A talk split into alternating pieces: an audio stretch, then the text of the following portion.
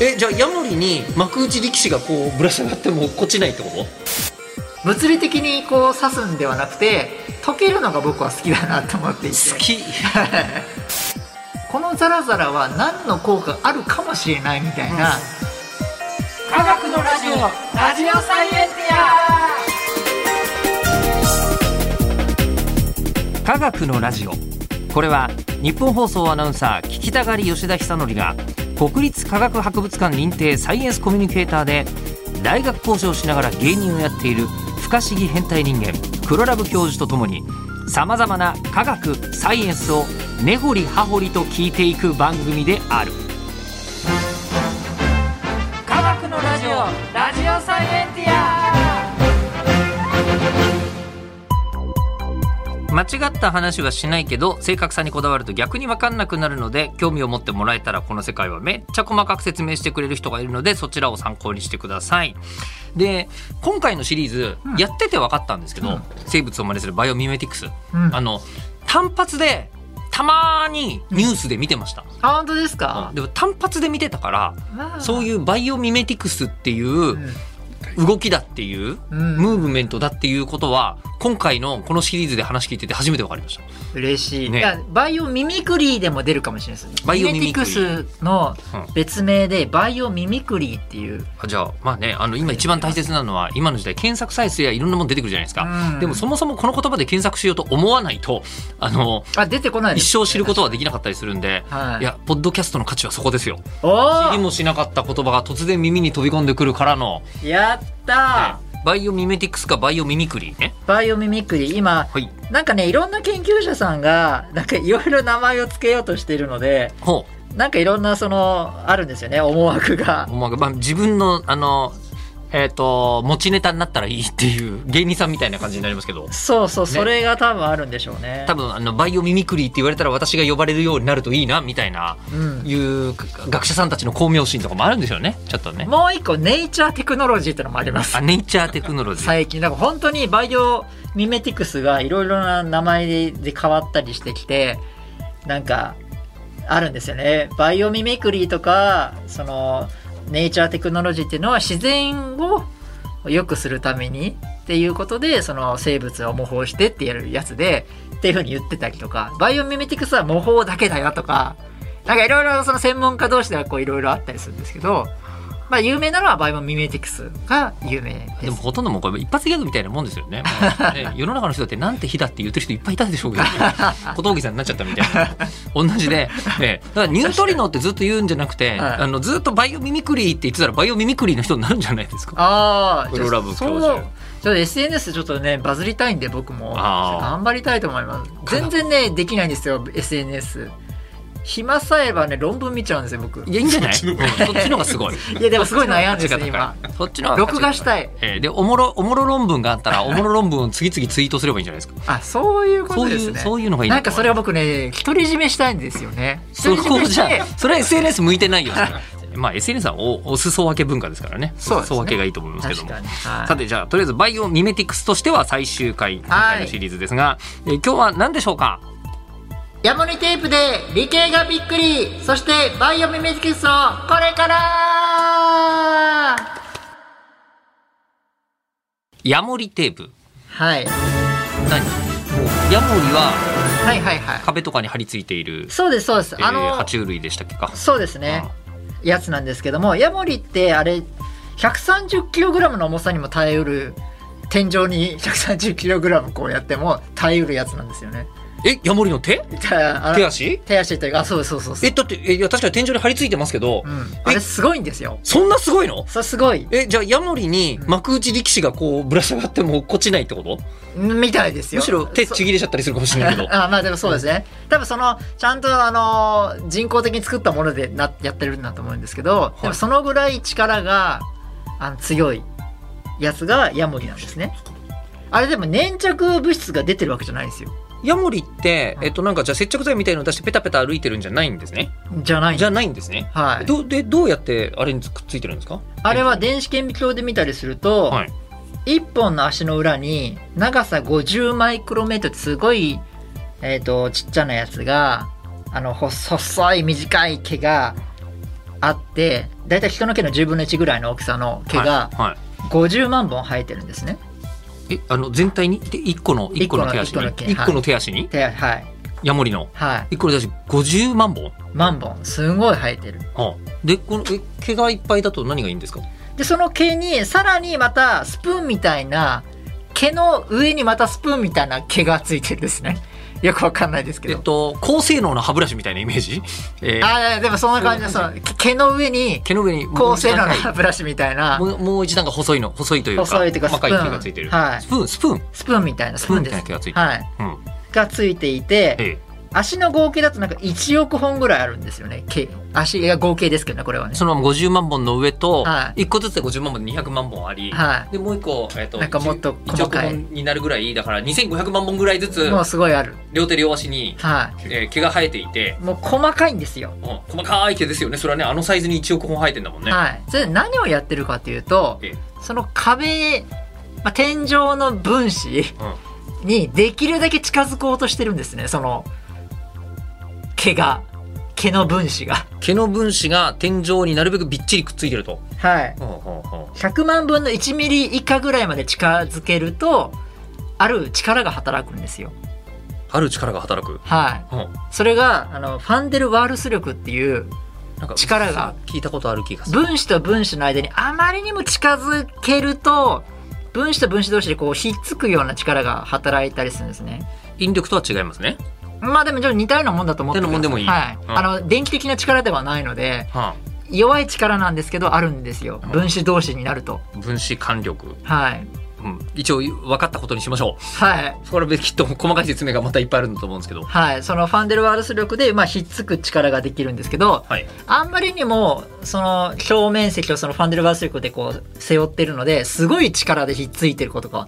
最近分かったんですよ2000年ぐらいかなえ21世紀前後に分かったことなんですかヤモリそうそうだからやっぱり分かんなかったなんでひばあのやっぱ宇宙人だろうとかそんなご時世だったんですよ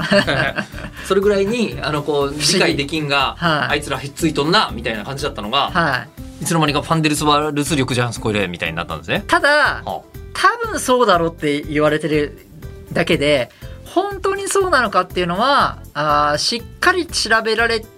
なんていうかまあ、えーいろんな先生は反対する人もいますあまだ違うんじゃないか説もあるんですね。説もあるぐらいそのなんかこうあるぐらいのなんですけども、うんそうやってファンデルまあほとんどファンデルバーズ力だと僕は思ってますけどいろんな先生も言ってますしっていう感じですんごい、えー毛がいっぱいついて表面積をいっぱい広げてほんで普通なら僕の手と手がこの、えーテーブルにこうくっつけたら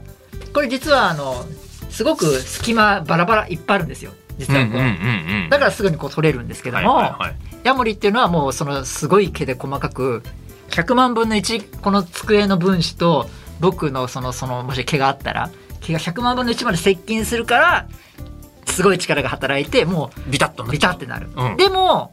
あの天井歩くってことはくっついたり離れたりお本当だそうだそれもすごいえなんでなんで宇宙人なんですよあいつらえちょっと待って待って待って えええでもここここのあのそはのい手の力がむっちゃ強ければいけるわけですよね。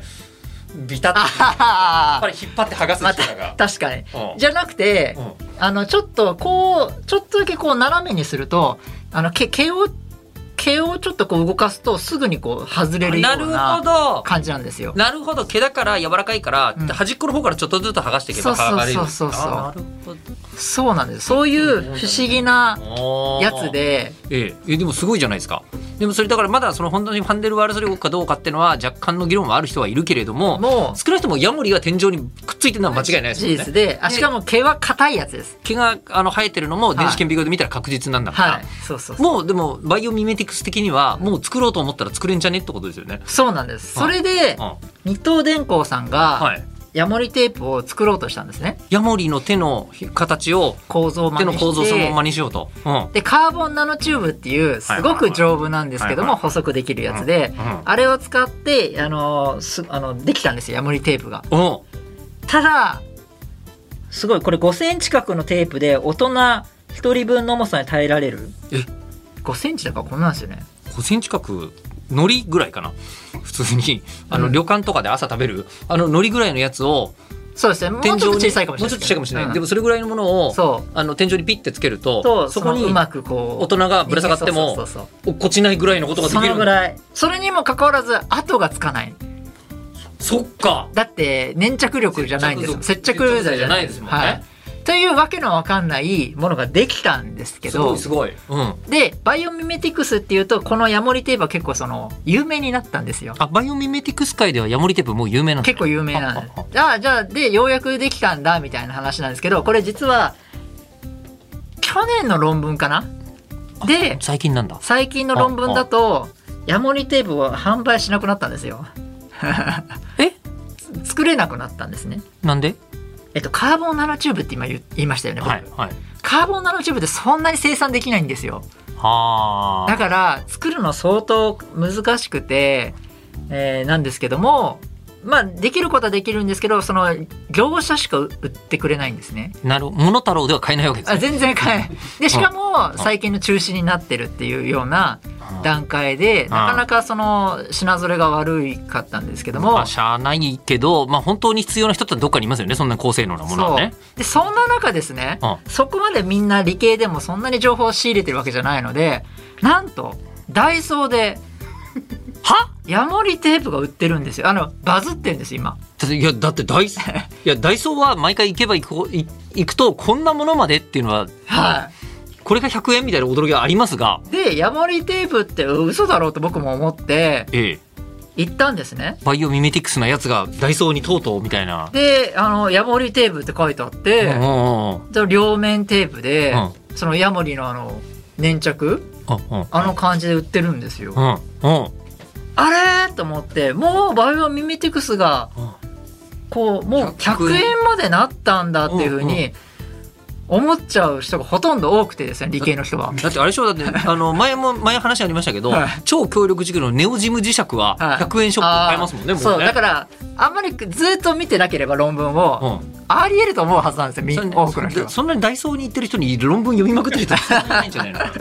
うんこれはすごいっていうふうに結構多くの人がなっちゃってて、理系理系とヤモリテープのああ のダイソーの組み合わせではヤモリテープがもそうすごいってなったうでしかもそこのあの会あのダイソーから出してるその会生産してる会社があのまあ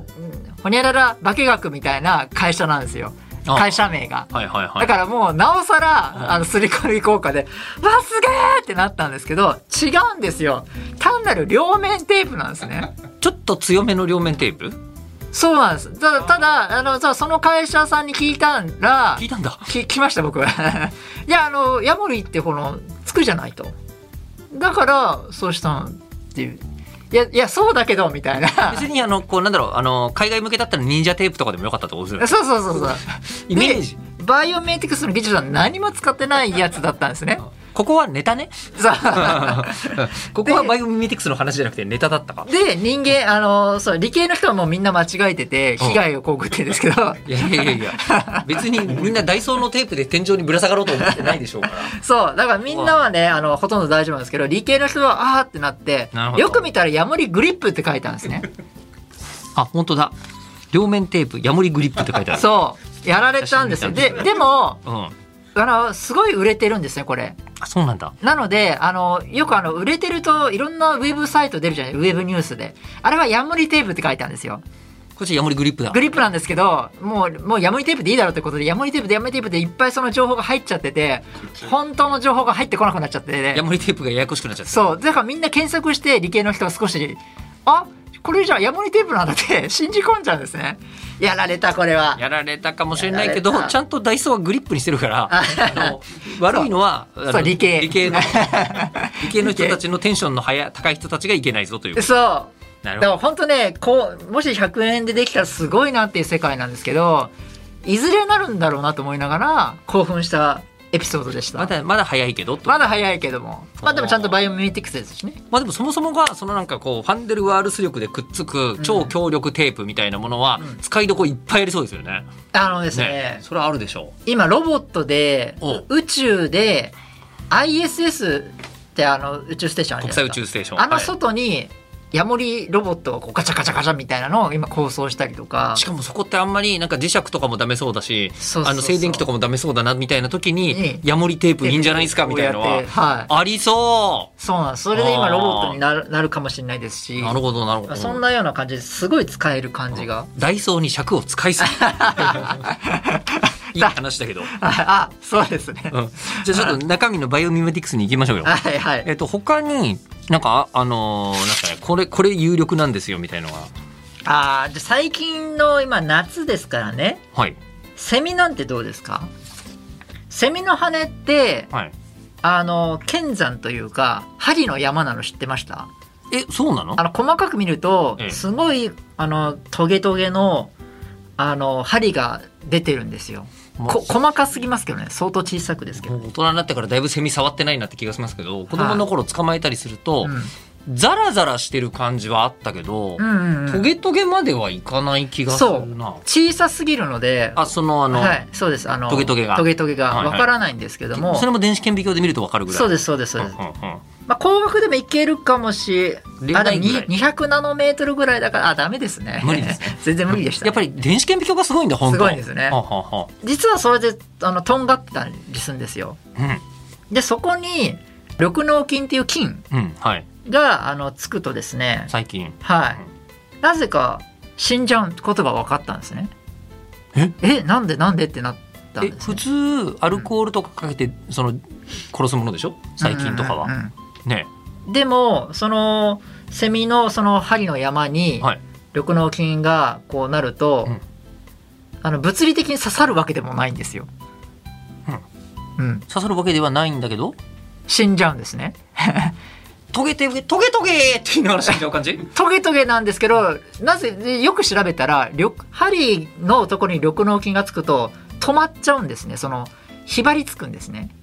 針に緑膿菌がくっつくとそう動けなくなっちゃう緑膿菌が動けなくなっちゃうってことですか動けなくなった後になぜかわかんないんですけど緑膿菌が溶けちゃうんですねブローンってなんかなんかなんかゴムみたいに伸びきるあの風船をこう伸ばす感じですか、はいはいそうするとなんかこう脆くなってこうブチって切れちゃうみたいな感じでなんかわよく理由は分かんないんですけどその緑膿菌がどんどん溶けてっちゃう針針だと上に行くとす飛行を疲れたみたいになってるんですかなんかよく分かんなこんな感じい能力が今分かってきて最近これなセミなんやねんみたいななはんやねんなんやねんは、はいえっ、とそうすると2つ二つ気になることがありますいとりあえず今観測できているのは、はいセミの羽の上に緑膿菌を乗っけると、はい理由は分からんが溶けると溶けるいうことですね、はいままず一つ液目状は化しちゃうまず一つ目は、うんそのトゲトゲしてるっていう状況っていうのは、はい今のあの人間の技術であれば、うんそのトゲトゲした表面みたいなうんうん構造っていうのは作れる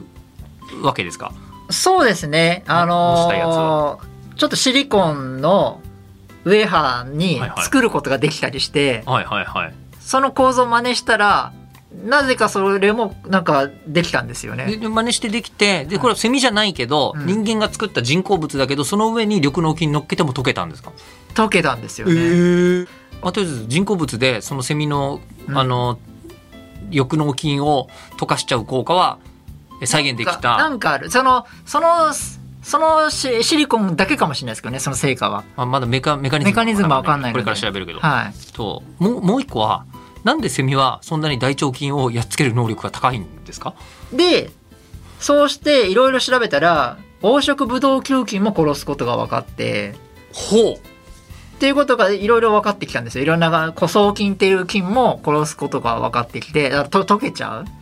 物理的にこう刺すんではなくて溶けるのが僕は好きだなと思っていて好き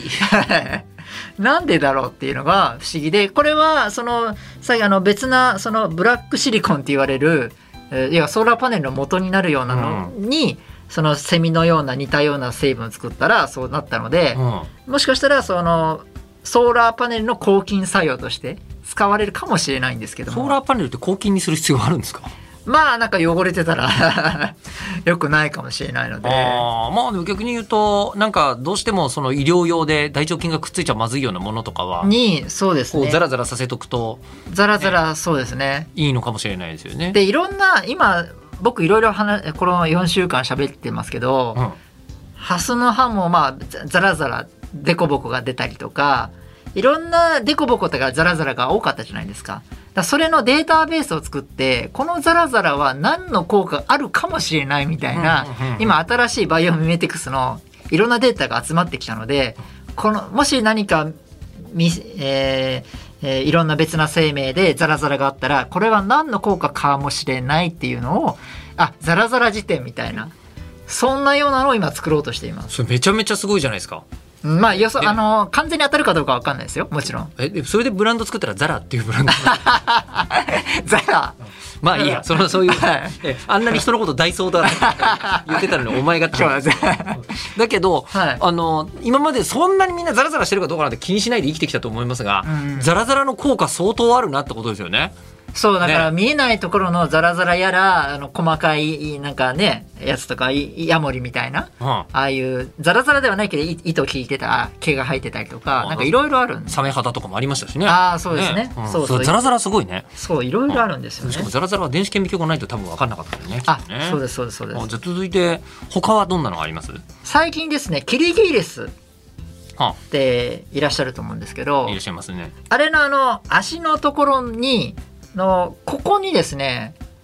えっと耳があるんですよ。前足の肘の部分みたいな感じの。はい。あ耳あそこにキリギリスさんは耳があるんあです聞いよたことそれはなんか聞いたことある。はい。うん。で、ここを、その耳の構造を調べると、なんと人間と同じような仕組みだってことが分かったんですね場。所全然違う のに。うんうん要はテコの原理を使って音を増幅するシステムが人間だと思う。自小骨があって。あの耳の耳そうなんですか？あ、そうです、そうです。へーあの、音の音波が出てきて、それを自小骨っていう骨が3つあるのかなあなんか聞いたあこっとありまて、す。それがこう音波を振動を増幅させてうん、うんほんで、渦巻き化のところの液にこう、うんうん増幅を増やすんですけど信号をそう同じような仕組みであのキリギリスさんもここであってへえ。あれこれそのままその補聴器としてそのキリギリスの足ってそのすごい細いじゃないですかこれコンパクトにまとまってるのでそういうような技術の補聴器を作れないかみたいなので今作ろうとしている補聴器耳を作ることによってつまりは耳がテコの原理で、うんえっと、こう音を集音してそうそうそう増幅しているっていうのをはいこんなちっちゃくもできるじゃんっていうことを、はいうんキリギリスによってはい人間は発見したわけですねそうです人類は発見したのでこれじゃあもっとなんか補聴器ってこのサイズしかできなかったけど、うむっちゃちっちゃくできんじゃんキリギリスの足でいいじゃんみたいなそうですことになってるちょっとその原理で使えるかもみたいなでああ肺もちょっと似てるんですねちょっとだけハエの耳も耳の構造もはあはあでハエを使った補聴器っていうのは、まあ、これはちょっと小型化試しに作ってるやハつエなんでのすけ耳のど構造を模して作ることにより、はい何分の1のサイズの補聴器になるかもしれないと。でそれが今キリギリスでやれたらもっとは小さくなるねみハたエいよなりもさらにキリギリスの近小さいんです。そうですそうですはができるかもしれないなっていーうへえ。ようなので、まあ、ちょっとまだ未来の話ですけどね、うんうんうん。はい、っていうのがうんあったりしますね。他の他の小ネタは何かありますか。小ネタはですねまあもうこれはバイオミメティクスとかまたとは全然違うのでちょっとずれちゃうんですけども、まあ、ちょっとなんだろう望みとして 望み。はいあのあのーそうなんです望みとしてあるのはあの裸デバネズミさんはい。裸デバネズミちょっと好き。あ本当ですかあうのんこれ、まあ、ピンとこない人は裸デバネズミで検索していただけるとうんあのね本当に裸でデバのネズミなんですけ ど。ええ裸デバネズミは。あれはですね、あの、マウスが3年ほどの寿命なんですけど、うんその10倍の30年も生きれ、生きれる生物なんですね。なんかあので裸デバネズミって地中であトンネル掘って暮らしてる。そうです、そうです。ええタイプの生10き物セなんンですチぐらいの。そうそうそう。で社会性動物で群れで生きてるんですけど、うなんと敬語があるんですってね。そうなんです。ね、うんえーそうなの。で人間がなんで喋るのかを研究してる、うんあの先生と岡野谷和夫先生っていう先生とあのお話ししたことあるんですけど岡野谷先生は研究室で裸デマネズミ飼って研究してるんですよ。えーあ、じゃあ可愛い鳴き声が聞こえます ね。キュイキュイキュイキュイっていうふうにそそうそうそうそうそうう言ってるやつで人間がなんで喋るのかを研究してるんで岡野谷先生はじゃあ人間以外のなんで喋る動物探そうっつってえー裸デバネズミとなか重始末とか研究してる先生なんですけどあでーでそれで聞いて裸デバネズミはいろいろ面白いのは分かりましたがそう寿命が長いっていうのはしなんか知らなかったいやあ、それね、寿命が長くて、ええしかも老化しない。で、癌にもならない。そんなそんな動物でもあるんですかやばいんですよ。こ、こ、こいつって言っちゃあれですけど。超健康なの超健裸デ康バネズミでは、へえあの老化もしないんでそのなんか普通人間ってあの老化するとどんどん死亡率高くなりますよねいやまあ年齢が上がればどうしたってねでそれがないんですよあの寿命来たらぽっくりみたいないつもはいどんな動物でもあどんなああの裸でマリズミでもあはいはいそうですっていうのが確認されていてへえ本当にがん頑張ってがん化させてもがんにならなくなんないんですねえじゃあマウスとかだとなっちゃうやつが、はい裸でバレズミだと全然ならない、紫外線当ててがん化させてもがんにならないとかはがん成分を入れてもがんにならないとかあはあ、がん移植してもがんにならないんですよ。 強っ、はえ何これみたいなあはあ、最近少し分かったのはヒアルロン酸っていう細胞と細胞をつなぐ役割の成分要はあの化粧品とかで使われてるええあれがあのなんだろう裸デバネズミは5倍以上人の5倍以上の量があって美肌ビーフハああんなね見た見てくださいね赤ちゃ裸ですん、からね赤ちゃんみたいな赤ちゃんみたいな肌してますよねですよねうん、でもそれ5倍があるあってそれをもしなくしたらがん化したんですねなんあからそこと関係するんじゃないかみたいなもうなんか宇宙人みたいなレベルのやつが裸デバネズミなんですよしもうすごい何クラスでも SSR ランキングのうんもう異次元を越してるような動物でそこからもし何か真似することができたらあー人間の生活にもめちゃくちゃ役に立つことが可能性があるかもしれないと思ってその願いとして今言い言いましたけどそんなのがあったらいいなっていう。じゃあこれもまだバイオミミメティクスというよりもこはいはいれは黒ラブ教授が、はいえっとこれはねまあどこどこをバイオミメティクス的に研究するとはい熱いかというと、はいい、や裸でマネズミはいいよって言ってる感じ、そうですそうですこれは本当にバイオメディクスじゃないんですけどそんなのがあったらいいなみたいな あのなんかいろいろ考えると、うんバイオミメティクスやっぱあのー大喜利です わ本当確かにまず何を何の研究しますかっつって「はいはいはいじゃあ黒田さん」っつって「裸でバネズミ」 「裸でバネズミ」みたいなでもただそれで、えっとヤモリの研究するって言った人はうん見つけたわけじゃないですか、そうですねすげえみたいなこれそうですよ結構分かってないこと相当ありますよねまあいや本当そうですねやっぱいろいろ分かるって難しくてあ猫のあのね飲み方ですまあ水が分かんらないと相当の写真撮って映像化してあ、うんしかも論文にしなきゃいけない時は相当やっぱ難しいんですよ手間かかるんですよねバイオメディクスの人たちはだからそれが相当の労力だと思うんですよねああ、いや、でもバイオミメティクスは、ああの、なんか自分で問題を、課題を持ってる人が、うんあの、その研究してる人と出会うと、それっすよみたいなことは、ああめっちゃ、ゃありそうな。だって飛行機の人ってう、ん多分マンボウの研究してなかったでしすてよ。ないと思いますね。絶対ししてないでしょ。こういうの作りたいなと思ってたら、うん、マンボウ形似てるって いうのが大切だったりするんでう、ん。そうですやっぱね。人間、こう、いつも課題抱えてないといかんですね。そして、ね、あといろんな人と出会うっうん。ていうのも大事なんでしょうね。いろんな、いろんな、まあ、情報を集める。テーマを持ってうんというか、困って困りながら、そうですね。困りながら人に会うとすげえことが起きるいや人間これ結構心理かもしれない、 ええあの困りごとを抱えていろんな人に会うそれが大事かもしれないですね。あああ、確かあに。いやーってことで、えーバイオミメティクスはい。検索がこれでできるようになったと思うのではい。ね、みんな、そうですね興味の人は自分で検索すると多分いっぱい出てくると思いますよ。えーということで番組では聞いてる方からの質問を募集します科学的に気になること黒ラブ教授に聞きたいこと科学アットマーク 1242.com KAGAKU アットマーク 1242.com まで送ってくださいではまた次回お相手は吉田久典と裸、あ、じゃあ裸デバネズミ、かわいい黒ラブ教授でした。どこ噛んじゃうんだ